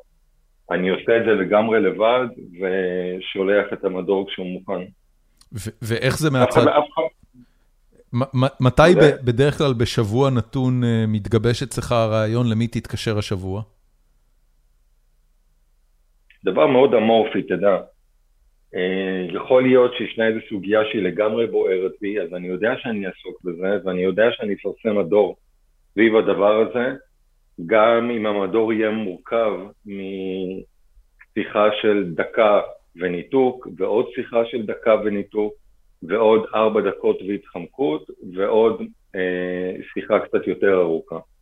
זה קורה לעיתים, וכשאין אה, דבר שבוער בי, אלא נגיד עומד בתוך, אה, מסקרן אותי מאוד, או, או משהו כזה, אה, אז אני פשוט מגיע לזה, זאת אומרת, אה, לפעמים זה דברים שמתפרסמים בתקשורת הממוסדת, לעיתים אלה דברים שאני קולט אותם ברשתות, ולעיתים זה, זה דברים שמסקרים אותי מאז ומתמיד, ופתאום נזכרתי בהם, אז אני חוזר אליהם ועוסק בהם. הבנתי. אה, שאלו, שאלו קודם, אה, דין שאל ולא ענינו, אה, איך זה שלא מעתיקים ממך את הפורמט? נתקלת במהלך השנים שזה מתפרסם בניסיונות העתקה או חיקוי? לא, אבל אני אגיד לך מה כן, מה מאוד בולט. בעבר, ב... בתקשורת הממוסדת, אם הביאו תמלול, נגיד הקלטה, אם זה בטלוויזיה או ברדיו, או תמלול של אנשים, זה היה בדרך כלל אה, מהדרג הנמוך ביותר, זאת אומרת, נגיד תוכנית צרכנות, שהם מתקשרים למשרד נסיעות או לשירות של בזק או אני לא יודע מה, ומתמללים את השיחה עם, ה, עם הנציג. ובתקשורת הממוסדת לא העזו לעשות את הדברים הללו מול אה, מנכ"לים ובכירים וכולי. ויותר ויותר אני רואה שהמחסום הזה נפרץ. זאת אומרת, אה, כן מתקשרים למנכ"ל של חברה וכן מביאים את ההתחמקות שלו במסגרת כתבה. ואת, ואתה חושב שזה זה... בגלל, ה, בגלל הרף שהמדור שלך קובע, שהוא, שהוא בעצם רף החשיפה האולטימטיבי? אני חושב שכן, אולי אני טועה, אולי זה דבר שהיה קורה ממילא. לתחושתי כן, זה קשור במדור. יש, יש אה, מדורים כאלה ב, בעוד מקומות בעולם? אתה, אתה מכיר כאילו, מישהו שלח לך פעם, הנה תראה מישהו עושה על הקו באוסטרליה? לא. מעניין מאוד. Um, הלאה, uh, מיכאל פרל uh, טפליצקי, אני מקווה שאני הוגה את שם המשפחה נכון, מיכאל? Uh, שואל, איך זה שטרוליזם הפך לפורמט עיתונאי אה, ואני לא אבקש ממך לענות על השאלה הזאת, אבל אני כן אשאל אותך אם אתה, אה, אם אתה מקבל הרבה את הפידבק הזה שזה הטרלה. לא, אני לא מקבל את זה הרבה, זה נשמע לעיתים, אני לא מקבל את זה הרבה. אה, יש שתי אפשרויות, או שאני לא יודע מה זאת הטרלה, לא מבין מה זאת הטרלה, או שמיכאל לא יודע מה זאת הטרלה, או שזאת באמת הטרלה. אבל אין לי, אין לי מושג, אני לא, okay. לא אוקיי. יודע להתייחס לדבר הזה. אני חושב שההטרלה היא... אמ, אמ, הטרלה היא לעשות את מה שאתה עושה במטרה ברורה להגחיך את הצד השני. זאת אומרת, אוקיי, מה שבורת עושה, כשהוא נועץ את עצמו לתוך סיטואציה שבה ההתנהגות שלו חושפת את ה... אה, את החשיבה הפרימיטיבית או הגרועה של הצד השני, זו הטרלה, מכיוון ש-we're in on the joke בתור קהל. אה, מה שאתה עושה הוא לא בהכרח הטרלה, אבל, אבל השאלה אם הוא יכול לפעמים להתפרש בתור הטרלה. אה, לא משנה, נעזוב את זה. אילם ליס שואל, מה חלקה של העיתונות היום בכיתוב והקצנת השיח בישראל בעיניך? אדיר. אדיר. אתם מדברים על זה אה, במערכת של הארץ? תקשיב, אני עובד מהבית, אני חושב שלא הייתי בבניין הארץ מאז פרוץ הקורונה. אבל אני מניח שיש לך אה, חברים עיתונאים, זאת אומרת, יש, אה, יש, יש ברנג'ה שאתם מדברים. הנה, גם בעניין הזה כולנו יודעים, או, הנה, רגע, יש לי משהו להגיד לך. פנה אליי עורך לפני שבוע, שבועיים, אני לא זוכר באיזה הקשר, אבל אני זוכר שעניתי לו, אני לא רוצה לתת לבן אדם במה. אני באמת לא זוכר מה זה היה, ופשוט אמרתי, לא, אני לא, אני לא אדבר איתו, אני לא רוצה לתת לבן אדם במה. אני חושב שהבולטות של uh, uh, האנשים הבוטים ביותר uh, בכלי התקשורת, בעיקר האלקטרונית, שזה הרדיו וה... אה, והטלוויזיה ובמידה רבה גם האינטרנט, הבולטות שהאורחים נותנים לאנשים האלה, אני חושב שזאת בושה. אני חושב שזה, אה, שזה דבר נורא לחברה שלנו. אני לא אומר שלא צריך להשמיע את הקולות של האנשים האלה, צריך להשמיע את הקולות של האנשים האלה, אבל אה, בקנה מידה שהולם את העשייה שלהם ובקנה מידה שהולם את ה... את התמיכה בהם. התקשורת מעדיפה היום להזמין ליצנים. תראה, יש אה, אה, לערוץ הכנסת, יש אה, חשבון בטוויטר. כן. עכשיו, בכנסת, לצד הצעקות במליאה וההשפלות והדברים הנוראים שקורים שם, יש גם עבודה בוועדות, יש הצעות חוק וכולי. וערוץ הכנסת פעם אחר פעם מעלה רק את הקללות, או הרבה, בעיקר, הוא מעלה את הקללות, את אה, חילופי הדברים הבוטים וכולי, ואני פעם אחר פעם משיב שם ל user הזה של ערוץ הכנסת ושואל אותם, למה אתם מביאים את זה? למה אתם לא מביאים... ערוץ הכנסת הוא ערוץ שממומן מכספי ציבור? כן, זה ערוץ ציבורי. אוקיי. ומה התשובה? אין תשובה, נראה לך שמישהו עונה לזה, אבל זה מה שהם עושים, ואותו דבר לגבי כל תוכניות האקטואליה, נגיד משלוש אחרי הצהריים ועד אה, שמונה בערב, אותם אה, ליצנים וצרכנים ופרובוקטורים, הם אלה שזוכים לחשיפה הגדולה ביותר. אה, התקשורת עושה את זה כי זה מכניס לה כסף. כי, כי זה מכניס לה כסף או כי אין לה ברירה, כי אחרת לא יקשיבו לה? שזה, שזה לא, לפחות מה? ככה אני חווה את זה. לא מעניין אותם, מעניין אותם כסף. אוקיי. Um, חן מור שואל uh, שאלה קצת אישית. Uh, א', איך אפשר לחיות בתל אביב עם משכורת של עיתונאי, והאם יש עיתונאים שעובדים בעוד עבודות? אי אפשר לחיות uh, ממשכורת של עיתונאי. המשכורות בתחום הזה uh, הן משכורות uh, רעב למי שאינו טאלנט. זאת אומרת, יש בה, בתקשורת, uh, בקצה הפירמידה למעלה, בשפיץ, יש uh, את הטאלנטים. שהם יכולים לגור בתל אביב ולקנות שני בתים בתל אביב, והם לא עובדים יותר קשה מאשר uh, העיתונאים שעושים עבודה בשטח והם מרוויחים משכורות מגוחכות. אה, אני באופן כללי אדם עני. אמרתי לך, אני גר בדירת אה, כן. חדר וחצי, אה, שלפני כן אף אחד לא היה מוכן לגור בה. אני פשוט ראיתי איזשהו פוטנציאל ובעיקר התחברתי לחצר. אי אפשר לחיות ממשכורת של עיתונאי. עיתונאים, בגלל הדבר הזה, מכניסים את עצמם או נקלעים לא פעם לניגודי עניינים. כמו הרצאות אה, בפני גופים שהם מסקרים אה, והנחיית אירועים.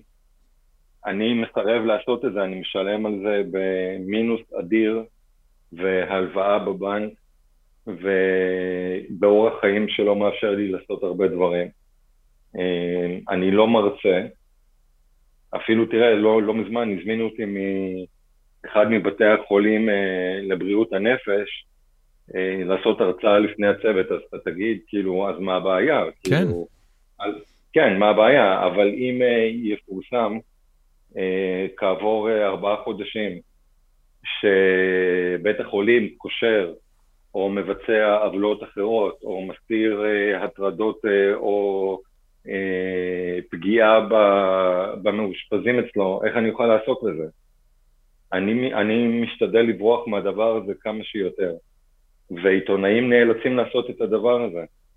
הייתה תקופה אה, כשאתה התחלת להיות עיתונאי, או בחרת בזה כמקצוע לחיים, הייתה נקודה שבה זה היה אחרת? זאת אומרת, הסתכלת על זה ואמרת, תשמע, הפרנסה יהיה בסדר, כי תראה, אלה חיים כולם טוב. אז תקשיב, עד... אה, קשה במדינת ישראל להבין אה, מה גרם ל... לירידה הכל כך דרסטית במשכורות של העיתונאים. יש מי שאומר שזה קשור uh, לישראל היום, וירידת התפוצה של העיתונים האחרים, ויש מי שמייחס את זה לאינטרנט. פעם uh, עיתונאי זאת הייתה עבודה מכובדת, ויכולת להתחייב למשכנתה, ויכולת לחיות יפה, ולנסוע פעמיים בשנה לחו"ל. נגיד בערכים של היום, נגיד אה, כתב לענייני אה, פלילים היום, שמתחיל באחד מכלי התקשורת, נגיד אפילו הגדולים, במקרה הטוב, ממש כאילו במקרה הטוב, הוא יגיע לתשע. כי ישנם גם משכורות של... 9,000 שקל בחודש, כן. ברוטו. ברוטו, וישנם גם משכורות של 7, 8 ו-9 ברוטו, שלא לדבר על תחקירנים ו... ועבודות שנחשבות לזוטרות יותר בתקשורת, הגם שהם עושים את העבודה הקשה הרבה פעמים, ועומדים נגיד מאחורי הטאלנטים. אז פעם, מה שאמרנו עכשיו, 7, 8, 9, 10, אז פעם זה היה 15, 20, 25.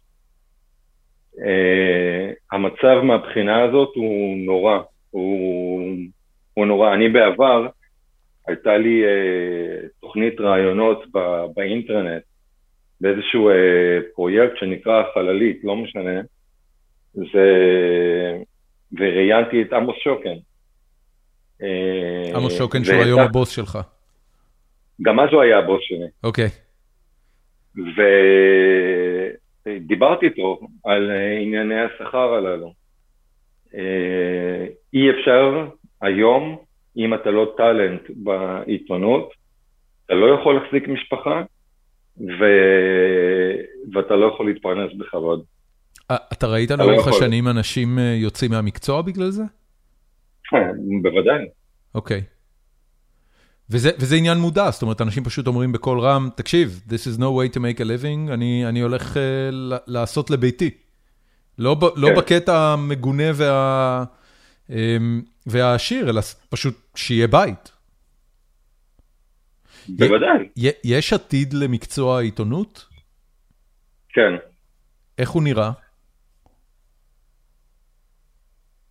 אני לא יודע להגיד איך הוא נראה, אבל אני, אני כן יודע לומר את מה שאמרתי לך בהתחלה, נדמה לי, שתמיד אה, אה, פרסום של, אה, של עיתונאי ופרסום בכלי אה, תקשורת אה, ממוסד ייתפס כאמין יותר משל אה, אדם ברחוב, ותמיד יהיה צורך בדבר הזה. אנחנו, כל מה שיש לנו, העיתונאים, זה עצמנו המקצועי הטוב. ועיתונאי שמפסל יכול לאבד גם את המעט שיש לו. אני, אני רוצה, ניר, רגע אחד אה, אה, לצלול לתוך הנקודה הזאת, כי, כי מצד אחד, אה, אני אשתמש במילה הזאת, אבל אני, אני מנסה, אני מתכוון אליה במובן חיובי. אתה מציג את כל הגישה שלך לעיתונות בתור אה, טהרנית משהו. אני לא רוצה לעשות הרצאות, אני לא רוצה להיות נגוע בשום ניגוד אינטרסים.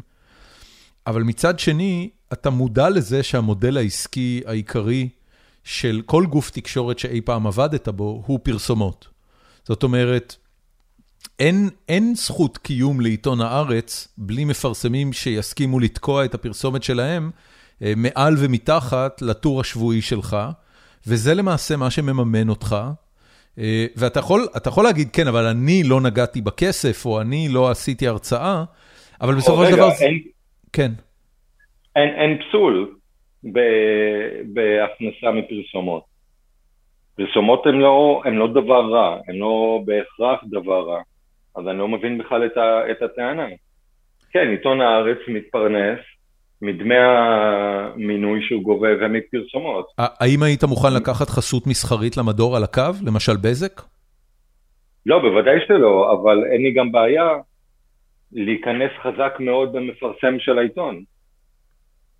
זה בכלל, אני, זה, לא, זה לא שיקול, זה לא, לא עובר לי בראש בכלל. אז, אז אני, אני חייב לשאול, אם, אם, אם אתה סומך על עצמך בעניין הזה, אתה יודע, נניח שבזק ייקחו חסות על המדור שלך, או סתם מפרסמים בעמוד המדור שלך, אה, למה אתה לא סומך על הקוראים שלך מספיק בשביל להגיד, תקשיבו, כשיגיע היום, ואני אצטרך לחקור את, אה, את בית החולים אה, הזה והזה, הקוראים שלי צריכים לסמוך עליי שאני עושה את זה, כי האינטגריטי שלי במקום הנכון, וזה שנתתי להם הרצאה לפני שלושה חודשים, לא, מן העניין. אני לא, רוצה, אני לא רוצה לפגוש ברמה הזאת בכלל את מנהל בית החולים.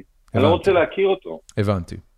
אוקיי. אני לא רוצה להיות רך כלפיו, נגיד ב-15 אחוז, מה שראיתי אם לא הייתי מכיר אותו. אני לא רוצה בכלל להכיר אותו, אני לא רוצה לפגוש אותו.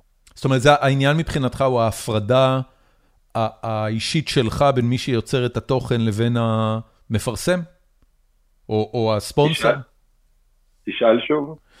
אני אני, אני אומר, אתה אתה בעצם אומר, אתה ברמה האישית שלך רוצה להיות מופרד משיקולים מסחריים, וזה שהעיתון נגוע בשיקולים מסחריים זה בעיה של העיתון. אתה אתה והעיתון לא חד הם. ראשית, אני באופן אישי מופרד לגמרי, ושנית, אה, בכל מה שנוגע לעיתון הארץ, עיתון הארץ הוכיח לאורך השנים שהוא מוכן לשלם בהפסדים כספיים, בין אם זה על ידי אה, חרם אה, מפרסמים, ובין אם זה על ידי נטישת אה, מנויים, כדי לפרסם את האמת, כן? אוקיי. Okay. אמ, um, יובל רותם שואל, מה דעתך על תסמונת הש"ג בחברה הישראלית, ולמה אתה בוחר להנציח אותה בעבודה שלך? ואני, לפני שאני אבקש ממך לענות על השאלה הזאת, אה, אני רק אגיד למאזיננו, שאני תופס את מה שאתה עושה בתור, בתור ההפך הגמור לתסמונת הש"ג, זאת אומרת, לנסות תמיד להגיע אה, לבן אדם שהוא מקבל ההחלטות, אבל הרבה פעמים המדור שלך מסתכם בשיחה עם איזה פקיד זוטר שפשוט חוסם בגופו ממך להגיע למי שצריך לדבר איתו, ואז המדור יוצא שאתה באמת מדבר עם, עם איזשהו סוג של ש"ג. תראה, אני מעדיף שלא, אבל אם, נגיד לצורך העניין, התקשרתי למנכ"ל תנובה וטרק לי, ולסמנכ"ל וטרק לי, ולסמנכ"לית השנייה וטרקה לי, ולדובר שהתעלם ממני, אז כן, אני עשוי לעשות שיחה עם שירות הלקוחות. Okay. זה אוקיי. דבר ש, שעשוי לקרות, אבל בתנאי שהדבר חשוב. לעתים אני גם uh, לא מביא את, uh, את השם המלא של uh, אותו זוטר, כן. מכיוון שהוא לא הסיפור. הש"ג לא מעניין אותך. לא, ממש לא. אוקיי. Okay. אוהד מויסי שואל, איך יואנה בריל לייף? עם שלושה סימני שאלה, הוא כנראה מאוד מתרגש ממנה. תמסור לו שלמיטב זיכרוני לא פגשתי אותה מעולם. אוקיי. Uh, יונתן לייזרסון שואל, הרבה פעמים בטור, בטור של גונטאז' העורך בוחר לצטט בכותרת את מה שאמר, סלש שאל, סלש הטיח גונטאז' במרואיין, ולא שום דבר שאמר המרואיין עצמו, זה בעצם רומז לנו שגונטאז' או הניסיון לדבר עם המרואיין הוא הסיפור, ולא שום דבר שיש למרואיין להגיד, ואני תוהה אם זה באמת יכול להיקרא ראיון ששום דבר שאמר המרואיין לא הגיע לכותרת. תראה, להביא את ההתחמקות של אה, אותו בכיר היא לפעמים הסיפור. לפעמים זה הסיפור, כן. עדיף שיהיה גם אה, דבר מעבר לזה, אבל כן, יש לעיתים מדורים שהדבר שעומד מאחוריהם זה תראו את הפחדן הזה. יושב על אה, משכורת של...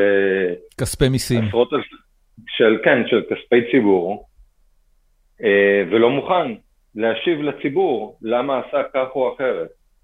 וזה סיפור יפה. לגבי ציטוט רק שלי בכותרת, אני חושב שהדבר הזה אה, לא קיים. אני לא זוכר שהיה פעם רק ציטוט שלי, אבל אה, יכול להיות שיש אה, ציטוט שלי, או לרוב, יש ציטוט שלי ושל המרואיין. אני לא רואה בזה פגם או משהו. מעולה. אמ, אורי ליאור שואל אם אתה לפעמים מרגיש שאתה חודר לפרטיות של מרואיינים, ואם כן, מה זה משרת? אני לא מרגיש ככה. Well said. אמ, טלי פיקסלר גנע, איזה שמות מעולים יש למאזינים שלנו, שואלת, האם אתה מסוגל להשתכנע על ידי מרואיין במהלך ראיון קצר? האם אי פעם שינית את דעתך על נושא באמצע הראיון? כן, אני חושב שהיו דברים כאלה. אתה זוכר במקרה דוגמה? לא. אוקיי. יובל גולדשטיין שואל אם תוכל לעזור לו להתנתק מהוט. הסקילסט הזה של ראיונות מהסוג שאתה עושה עוזר לך בחיים האמיתיים? באיזה מובן? לא יודע, אתה אומר לעצמך, אוקיי, אני, אני עולה עכשיו לשיחה הזאת, ובגלל כל הראיונות האלה שעשיתי, שאתה לא, לא מוכן אה, לאכול את השיט לא, של אף לא, אחד. לא, ממש לא, תקשיב, אה, אני לא כזה מוכר. אה, השם שלי לרוב לא אומר שום דבר לנציגי שירות. הבנתי. אין, דרך לעשות בזה שימוש. אתה אומר, לא, אתה לא מספיק סלב בשביל שזה יעזור לך. הייתה פעם אחת, ניגשתי לשלם בסופר פארם, והנחתי את כרטיס האשראי על המסופון הזה, והתקבלה אצלי הודעת אס.אם.אס ששולם. אז, אה, אז אמרתי ביי לרוקחת, היא אמרה לי, לא, לא, חכה, אני צריכה לראות את האישור. אז עמדתי קצת וחיכיתי, ואז היא אמרה, אה, אה, לא, יש לנו תקלה במערכת, תחכה עד שאני אראה את זה. אמרתי, אני לא רוצה לחכות עד שתראי את זה. כי אני שילמתי, הראיתי לה את ההודעה אצלי מחברת כרטיס האשראי שהדבר הזה ירד, וביי והלכתי. והיא רדפה אחריי ובא איזה עוד איש ורדף אחריי ברחוב וכולי וכולי, ו... וצלצלתי לדובר של סופר פארם, נדמה לי, לספר לה את הדבר הזה, הייתי כל כך עצבני על הדבר הזה ועל המרדף שהם עשו אחריי ברחוב. אז uh, בעקבות השיחה איתה התקשר אליי מישהו משירות הלקוחות, אנחנו כל כך מתנצלים, בלה בלה בלה בלה בלה, ניתן לך 150 שקל uh, לקניות בעתיד. אז, אז כמובן שלא לקחתי אותם, כן? אבל uh, זה כן מקרה. הכי קרוב. כן. כן, הכי קרוב. Um, תקשיב, אני, אני אשאל uh, שאלה uh, שהיא נראית לי שאלה טיפה רגישה, אז אני מראש אומר לך, אם לא בא לך לענות על זה, אתה לא חייב לענות. ארז מילנר שואל, מה אתה חושב על בית המשפט לענייני משפחה, והאם להבנתך עיתונאי שמעורב בהליך משפחתי כאוב, משפטי כאוב, יכול במקביל לפרסם כתבות תחקיר על השופטת שדנה בתיק שלו עצמו? יכול ועוד איך יכול. אני לא יודע במה מדובר, בא, בא לך לספר? אה, כמו רבים שנפרדים מבני הזוג שלהם. אה, לא, אתה יודע משהו? אני לא יכול. אוקיי. אני לא, אני לא יכול, זאת אומרת, אסור לי חוקית, אבל בשורה התחתונה, אשכרה, אסור לי חוקית, אבל בשורה התחתונה, עיתונאי יכול לפרסם כל דבר שהוא מעורב בו. כל עוד זה אמת. בפני, כל, זאת, כל עוד זאת אמת. ולגבי המתרחש בבית המשפט לענייני משפחה, שמדובר באחד המוסדות הנוראים ביותר שקיימים במדינת ישראל, בין היתר, אפרופו תקשורת וכל נושא השיחה, הוא נורא כל כך מכיוון שאסור לפרסם שום דבר שקורה בו. זאת אומרת... אה, וקורים בו דברים רעים? קורים, קורים בו דברים רעים, והמערכת של בתי המשפט לענייני משפחה יודעת, זאת אומרת השופטים יודעים ש... תראה, שופט אחר, נגיד, אה, צריך לשמור על, אה, על שפה והגינות וכולי, מכיוון שהוא יודע שהפרוטוקול חשוף לעיני כל. שופטים לענייני משפחה, זה במובן מסוים כמו, אה, כמו השב"כ, יכולים להרשות לעצמם כל דבר כי הם יודעים ששום דבר לא יכול להתפרסם, וכתוצאה מזה המערכת מושחתת. אז אם יש עיתונאי שנקלע בעצמו לתוך סיפור כזה, והוא יודע לבסס אותו בעובדות, והוא יודע להביא ראיות לטענות שלו, והוא יודע אה, לספר לקוראים, לתת גילוי נאות לקוראים שלו, אז לא רק שזה לגיטימי, זאת אה, מצווה גדולה ביותר. הבנתי. בסדר גמור. אה, ניר, פחות או יותר סיימנו את השאלות. אה, אני, אני בדרך כלל ב, בסוף הפרק אה, מבקש מהאורחים שלנו לתת המלצות. מה זה אומר המלצות? כל, כל דבר שאתה נהנית בשבועות או חודשים האחרונים לצרוך, אם זה ספר או פודקאסט או סרט או סדרה או כל דבר שעושה לך טוב בימים אלה. יש לך משהו להמליץ? יש, אה, מתי אתה נותן את הרעיון הזה? זה מתפרסם ביום אתה... שלישי בשבע בבוקר. יופי, אז uh, זה זמן טוב. יש בנטפליקס uh, סרט שמתאר את uh, מהפכת uh, 2014 באוקראינה. אז אם יש מי שרוצה ללמוד עוד מעט uh, על האוקראינים ועל מה הם מגינים עכשיו, מעבר למובן מאליו, אז uh, הייתי מגדיר את זה כסרט חובה, סרט יהודי כמובן. אתה זוכר את השם? שאני אחפש אותו. לא. טוב, אז אני לא. אחפש אותו ואני אשים את הלינק uh, בעמוד הפרק. Um, יש לי עוד שאלה אחת ממש, ממש לסיום, אה, דווקא מהמקום שאתה נמצא בתקשורת, ואתה יודע, העיניים המאוד מפוכחות שבהם אתה רואה אנשים מתנהלים אה, בין אינטרסים לקריירה, מי הם, ה... מי הם המודלים הנערצים עליך לעיתונאים בתקשורת הישראלית בשנים שאתה חלק ממנה? שאלה טובה. זה קשה, אני יודע. גידי וייץ. אוקיי, למה? ש... אה, מכיוון שהתחקירים שלו פעם אחר פעם אה, מצליחים, אה, מעבר לעניין הרב שבהם, מצליחים לשנות מציאות. אם אני מבין נכון את המציאות, תיק וואלה בזק נתניהו בא לעולם לאחר הפרסום של גידי. כן. וכך לגבי תחקירים אחרים שלו. אה, יש כמובן את רביב דרוקר, שגם הוא זוכה למטריה רחבה של הגנה במערכות שהוא מועסק בהן, וגם הוא לא מהסס לעסוק במוקדי האש, גם כאלה שיכולים להביא נזק לכלי התקשורת שהוא עובד בו. הדוגמה האחרונה, אני חושב שזה המדור מהשבוע האחרון, עם אביגדור יצחקי, יושב ראש מפעל הפיס, שהוא אחד המפרסמים הכי גדולים של רשת 13, כן. שפנה למנכ"ל הערוץ ולרביב בבקשה או בהצעה ידידותית אה, לחזור בהם מהכוונה לפרסם אה, תחקיר אודות יוסי כהן. אבל אה, עיקר הערצתי היא לכתבי השטח, לכתבי הפלילים, כתבי הרווחה, כתבי, בעצם כל מי שנמצא בשטח, רציתי להגיד, להוציא כתבי צבא, שהם סוג של דוברי צה"ל באזרחי, רובם, לא כולם. מי לא? למי נפרגן? כמובן יניב קובוביץ', הוא גם מהארץ, הוא גם אה, ידיד שלי, אבל אני לא... אין מישהו שיכול לטעון הארץ, זאת אומרת, אחרת, זאת אומרת אין מי שיכול לטעון אחרת. אם תסתכל על הכתבות שלו ותשווה אותן לכתבות של המקבילים שלו, זה שמיים וארץ, אין מה להשוות בכלל. יפה. יפה מאוד. טוב, אה, ניר, זהו, סיימנו. המון המון המון תודה.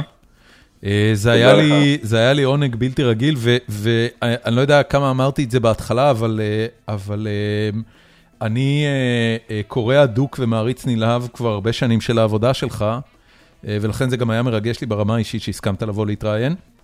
מקווה שזה לא היה יותר אני... מדי מתיש. לא, ותודה על המחמאות כמובן. בשמחה, תמשיך. ואני מקווה שתתפרנס טוב, בן אדם לא יקרה כלום אם תיתן הרצאה פה ושם, באמת. זה לא, לא, זה לא, זה לא יחתים אותך. בן אדם צריך להתפרנס. כן. יאללה, שיהיה שבוע ביי, מצוין. תודה. ביי ביי.